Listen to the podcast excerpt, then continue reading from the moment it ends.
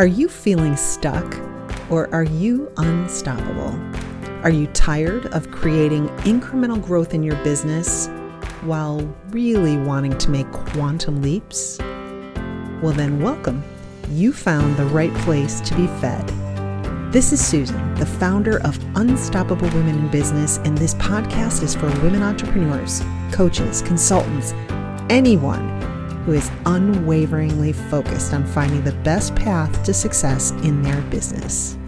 While you're here, you're going to be asked to think differently to get different results, to do things that are challenging but oh, so rewarding. So come on, let's get started. Well, hello everyone. I'm back. And boy, I will tell you that it was a lot longer of a hiatus than I thought I was going to take. The last time that I was here with you, I think it was at the beginning of November. And it was the weekend that my book was launching. And simultaneously, I was also sponsoring and speaking at a conference.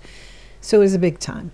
There was a ton of work that went into the launch of the book and also preparing for that conference. And this was all on top of the just the day-to-day responsibilities of running the two businesses that I have. So when I layered another event on top of that, it was a five day challenge into the mix, I might have underestimated the time that was needed to nurture all of these things at once, which ended up ultimately helping me to create a bunch of new clients who I then had the pleasure of being able to onboard. But I'll tell you what, it was a lot. It, it really was a lot. And so here's what I have to say about all of that it was wonderful. And I think I found my edge.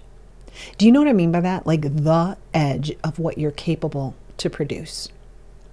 And maybe if you're someone like me who you know, kind of thrives on forward movement, on learning and growing, and would do almost anything for an adrenaline rush, maybe you can relate.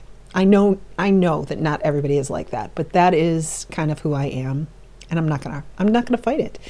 But from that standpoint, I never thought I would get to a place where I just could not do one more thing in a day.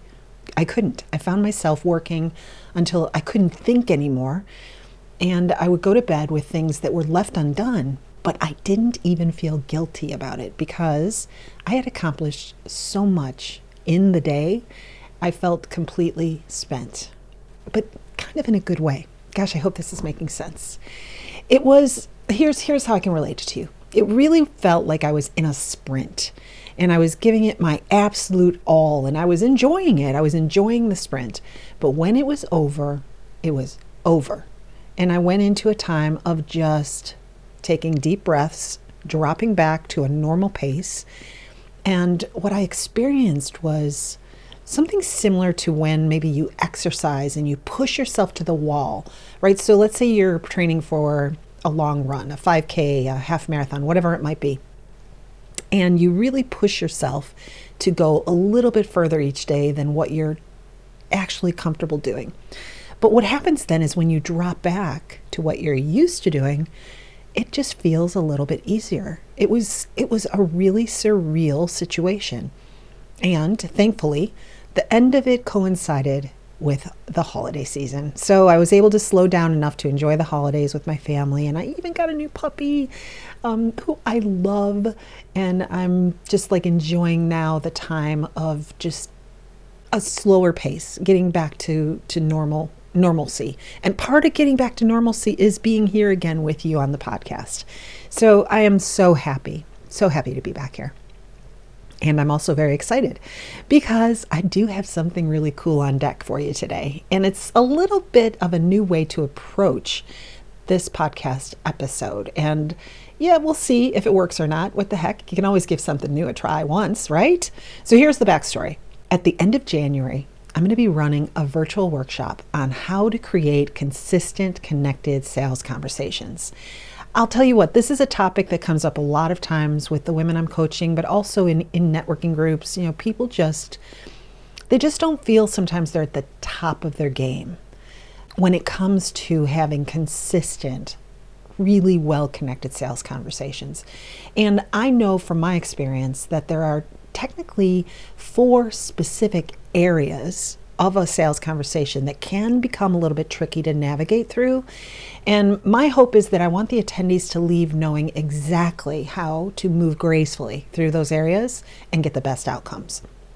So, as I was reviewing all of the content that I wanted to cover, I thought, holy cow, this is a lot of information. So I was trying to figure out, okay, what can I do? Should I make the workshop longer? Should I split it into two sessions? And, you know, as I was tossing around the, the different options that were racing around in my mind, one of them popped in strong and it said, hey, why don't you do a companion podcast episode for the session? And I said to myself, self, it's a good idea. So here's how I decided to go about this concept. Think of it this way whenever you create a workshop, the beginning part of the workshop should always be about kind of setting the stage, telling telling the story that sets context to why people should even be there, what they're going to be learning and why it's important for them to learn what they're there for. So in essence, you want them right out of the gate to be able to know what they're going to be able to do differently if they invest the time in attending the workshop. So that's the usually the opening part of any workshop that you create. Well, then you go into what it is you want to teach. So the main learning points, right? And then usually for me, time runs out because I don't know about you, but I always try to pack more into the time that I've actually allotted for it. You know, you know what I mean, right? Oh, you get to the end of your workshop and you're just zooming through the information because you've, you've got so much more important things to say than you have time. So I thought if I got the first part of the workshop content covered here in this episode, um, we'll kind of consider it a pre session. So, in essence, we can, when we're together during the workshop, we can dive directly into the meat of the matter. And that way, we'll really be able to use our time so much better because then it's going to be about how to have better sales conversations. I'll have already covered the why. And it just, doing it this way just felt like we were going to be able to do more justice to the topic and not feel pressured when we're together. All right. Oh, now, if you're listening to this podcast after the event, which is on January 27th of 2022, don't worry. If you weren't able to attend, never fear. I've got you covered. The show notes are going to give you access to a place where you can find the rebroadcast of the workshop. I'm planning on recording it and putting all of the, the workbook, the templates, everything that I'll be pre- presenting during that workshop is going to be in a package. So the attendees will be able to have it, but also if you join in late, you'll be able to have the same value that the people who show up live get. Okay? All right, so here we are. Welcome to the introduction of choreographing your sales conversations. How to stay in step with your buyers from beginning to end. All right. Is that not a crazy title for a workshop? Choreographing your sales conversations. But I have to tell you, I just feel like I need to explain for a minute why I named the workshop this crazy, wacky name, choreographing your sales conversations. You might already have your suspicions if you've seen me writing anything about it, but this is this is how I think about sales conversations. I always get this picture in my mind. It would flash and I would think about two people that are deep in conversation about something, you know, important. And sometimes, you know, sometimes it goes smoothly and sometimes it feels a little awkward and sometimes you come to a great outcome and sometimes you don't. And the picture that comes um, into my mind, it reminds me of a dance and I'll use a specific one, uh, a really popular pastime or dancing craze that's here in North Carolina is called shag dancing. Okay, shag dancing. Now, there's these clubs where they play beach music. I'm not kidding. I'm not kidding you. This is like a throwback to the 60s and 70s type of music where it's really lighthearted and boppy, and um, for this shag dancing, there's very specific steps, and it's one of those dances where the man takes the lead and guides the woman around the floor, you know, gliding and spinning. And I'm telling you, it's it's really beautiful, and it's I, I think it would be similar to the type of dance that you might see like a Texas two-step or a California swing, right?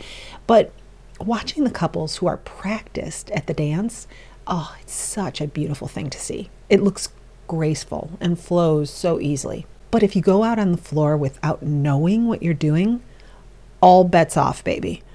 Because I've done it and it looks horrible. And, you know, some people are naturals at it, but that's pretty rare. You've got to know the steps. You've got to have a partner that you can move with in a way that is graceful and that looks just so cool. And so I hope you're getting the metaphor here. That's why I called this choreographing a sales conversation. I want to approach the workshop in a way that helps you understand how to have great sales conversations as if you were doing the tango, right? With your ideal prospect. I wanted to approach the workshop about how to have great sales conversations from that aspect because ultimately, the most satisfying sales conversations are the ones that are similar to dancing together. In some ways, it can't really be planned, right? But each each one seems to unfold in a unique way, each dance based on the music, based on the rhythm. But if you don't have a framework or if you don't know the steps well enough, it really can't go very well. So I'm trying to marry those two things together the framework of knowing like how to move through a sales conversation with enough room for the grace of bringing that individual play to it. So I'm going to ask you to play along with me here, and I'm hoping this isn't too hokey for you, but I really think you're going to have fun. So let's get going. Here are four areas of the sales conversation that tend to get awkward or uncomfortable. And because of that, they really do, if you can't navigate through them, they really do hold us back from having a fully productive consult. By introducing these four vignettes, you may recognize yourself. But what I'm hoping more than anything is that you will get a glimpse into how to approach consults in a way that you're in step with your client. I, of course, ultimately hope you'll come to the workshop where I'm, i really want to teach you how to execute each step efficiently and then gracefully lead your client from one step to the next until you come out to the best outcome possible. Let me outline the four trouble spots in order that they show up um, during a conversation, and then I'm going to give you an idea of where we will head as we dive deeper into these sticky spots in the workshop itself. So, the first one I think might be a little sp- surprising to you. I'm going to say that the first sticky spot or trouble spot is right out of the gate as you're starting the conversation, opening that conversation up. And here's why I think it's a little bit tricky. I want you to do it so that you're both on the same foot. So here's here's what I see. This whole opening up the conversation is like the beginning of the dance where you're kind of jockeying for the lead and you've got a specific direction that you think you should be heading. Have you ever danced with somebody where, like, as the woman, I know that um, technically I'm not supposed to take the lead, but I can't help myself right? And so if you are trying to take the lead and yet it's really not your mm, place, it's tough. But then also, you've probably danced with someone who should be taking the lead and doesn't, and then that's awkward too. So I want you to think about that kind of um, picture in your head because what's happening here is your buyer they're going to be just a little bit leery of you. Uh, they're coming into this situation they don't want to be quote unquote sold they're not sure what to expect and they really are not sure that they want to follow along with you. You're coming into the conversation where you know you really know out of the gate what you're trying to accomplish in this call. So you can see where there'd be just a little bit of a disconnect in the beginning.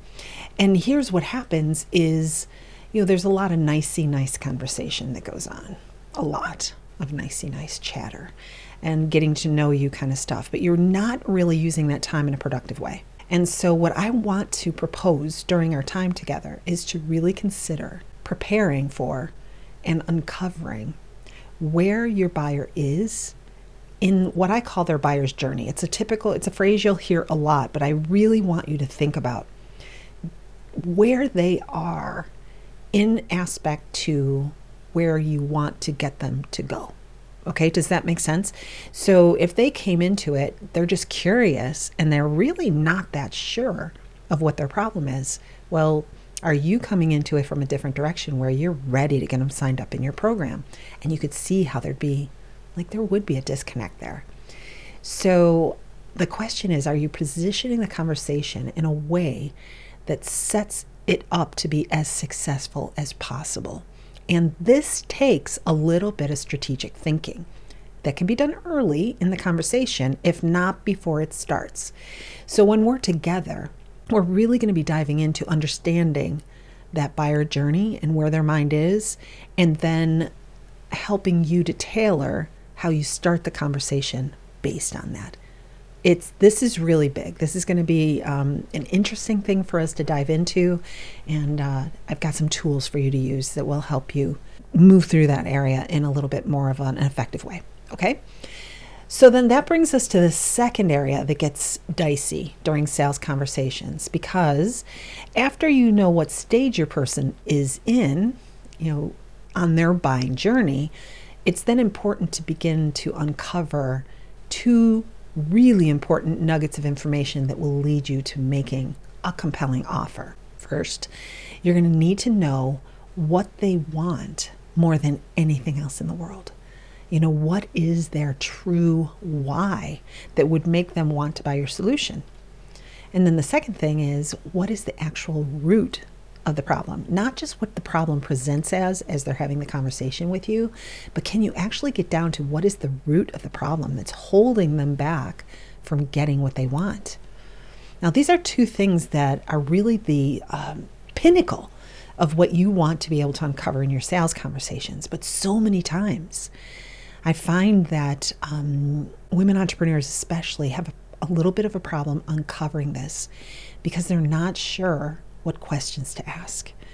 And it's it's one of these things that if you're not asking the right questions, you're never going to get the best insights for you. And then it's really hard again to make any kind of a value offer to someone. I remember when I first started having sales conversations, I was given a script to follow and a specific set of questions to ask to uncover what was on my buyer's mind, right? So when you're in corporate America, they want to give you all the tools possible, similar to some of the things you may have gotten. But when I followed the questions I was given, it just felt so awkward and stinted. Um, the person on the other end of the line, I think they could just smell my fear and my confusion, and it only caused them to put up their wall a little bit higher and not open up to me. So, I mean, who listening to this podcast does not have a list of the top questions to ask during a sales conversation? Ugh. Oh, it fries my britches when I see these lead magnets out there because, you know, tell me, do they work for you? I mean, in some ways, you find ways to um, adjust them so it fits your style, but no script or canned questions will get you to the sensitive place within your buyer where their true pain lives. So then you might be asking yourself, well, Susan, what questions should I be asking? And I want you to stay calm here because there is a method to the madness of how to uncover what's really important to your person and not make them feel like you're leading the witness, right? We're going to be covering this really in full during the session. You're going to walk away with the exact framework in your workbook. But I want to give you a hint here. And I want you to think of it this way the type of questions that you want to ask when you're trying to uncover this information from your buyer are really coaching questions.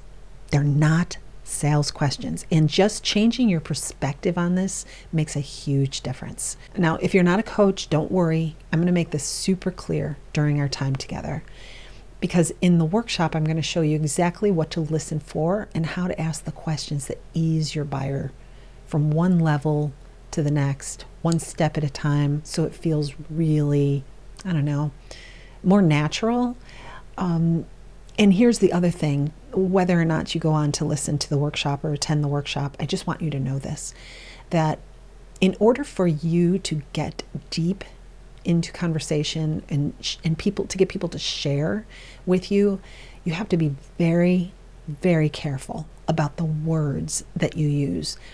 You want to use words that they've used themselves that will resonate with them. And the number one um, issue I see with women connecting with their people on sales conversations is that we have this little lexicon these words that we use to describe our business and to talk about what we do. And if you can just listen for how your buyer is talking about it and adjust your lexicon so that you are in step with the way they communicate their problem, I mean, right there, you'll be able to connect at a much deeper, deeper level. They'll be like, yes, she gets me. She gets me. Right? So that's just a couple little tidbits on that subject around asking really good questions um, and also connecting with words in a way that makes a huge difference to um, to the buyer that you're communicating with. Okay? All right, third third section and I'm going to call this the Universal Cringeworthy Awkward Moment Award goes to when you're actually making your offer, right?